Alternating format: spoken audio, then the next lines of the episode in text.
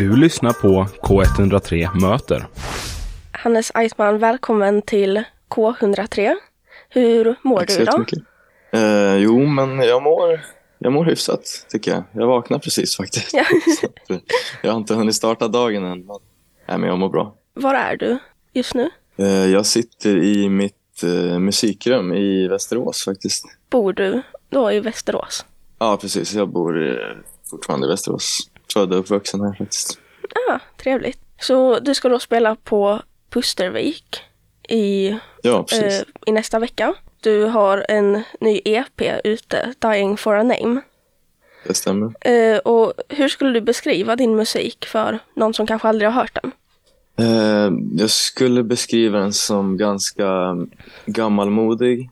Den eh, har mycket inslag av, eh, av mina inspirationer som till exempel Lundell och, Springsteen. Och jag skulle väl vilja säga att den är ganska, ganska djup och ja, jag försöker få till eh, få det att låta så, så gammalt som möjligt. Liksom.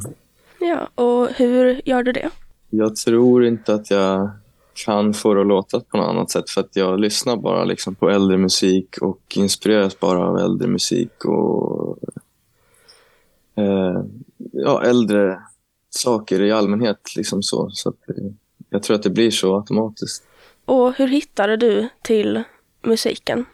Jag eh, har växt upp med musiken faktiskt. Min, min mamma är gammal sångare. Min eh, mormor sjöng och hennes eh, pappa han var dirigent och pianist så det har ju funnits hela tiden. Och pappa han älskar ju musik också och lyssnar hela tiden. Så att jag har växt upp med musik i, runt omkring mig hela tiden. Så att det, är väl, det är väl därifrån antar jag.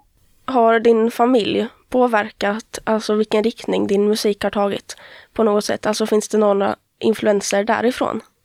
Absolut. Det är, eh, det är väl därifrån jag har fått det egentligen, från familjen. Jag skulle säga att mamma, hon, eh, både mamma och pappa är hårdrockare egentligen. Så, så att det började väl med liksom Guns N' Roses och, och Slash och, och, och massa hårdrocksband. Och sen eh, så kommer jag ihåg att pappa visade mig Johnny Cash, eller The Highwayman efter någon gympass i, i bilen hem. Liksom. Så då blev jag hooked på det istället. Och, och då började jag skriva mina egna engelska låtar. Liksom. Du tog då studenten i våras.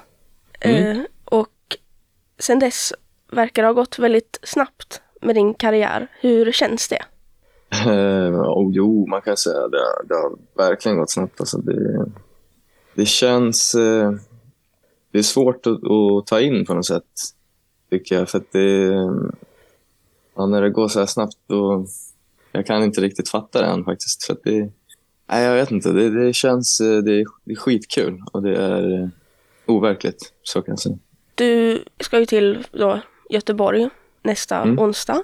Och ja, eh, och du ska också åka runt, eller åka runt i andra delar av Sverige. Hur är det Mm. att turnera?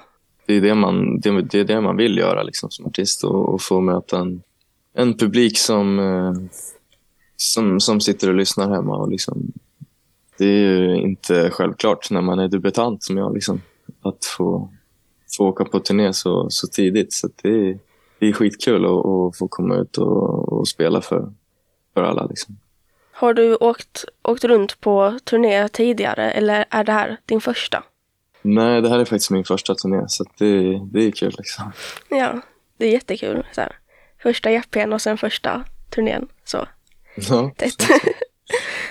Om man tittar på din musik så här, ehm, så här din singel jämfört med resten av din EP så i alla fall tycker jag att soundet har ändrats lite. Hur ser du på det? Jag håller med om att det ändrats. Det har det absolut. Och det är väl egentligen för att Dying for a Name är... Eh, det är väl egentligen den enda countrylåten som jag har... Inte som jag har skrivit, men som jag har släppt. Så att, eh, resten är väl mer rock och, och lite heartland rock kanske. Men eh, jag kommer nog satsa mer på, på de, alltså, soundet från de senare låtarna. För alltså, jag skriver väl bara det egentligen som jag, som, som jag vill i stunden och då blir det väl lite olika ibland. Hur ser då, eh, hur tror du att då framtiden ser ut för ditt artisteri? Svårt att säga, men jag hoppas ju att jag kan eh, liksom livnära mig på det här och eh, slippa skaffa ett 9 jobb liksom. Det är väl drömmen i alla fall. Och du verkar ju redan ha goda utsikter för att kunna göra det. Jag menar, du har ju blivit hyllad också av Jan Gradvall i TV4. Ja, det var häftigt. Ja, hur kändes det att få så mycket medial, alltså hyllning, så, så tidigt i karriären?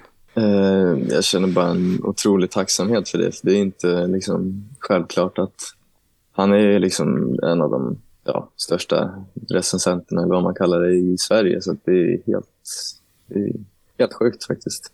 Ja, så då kommer du ju då till Pustervik den 22 Ja, november. Och då Yes. får jag hälsa dig hjärtligt välkommen till Göteborg nästa vecka. Mm, tack så mycket.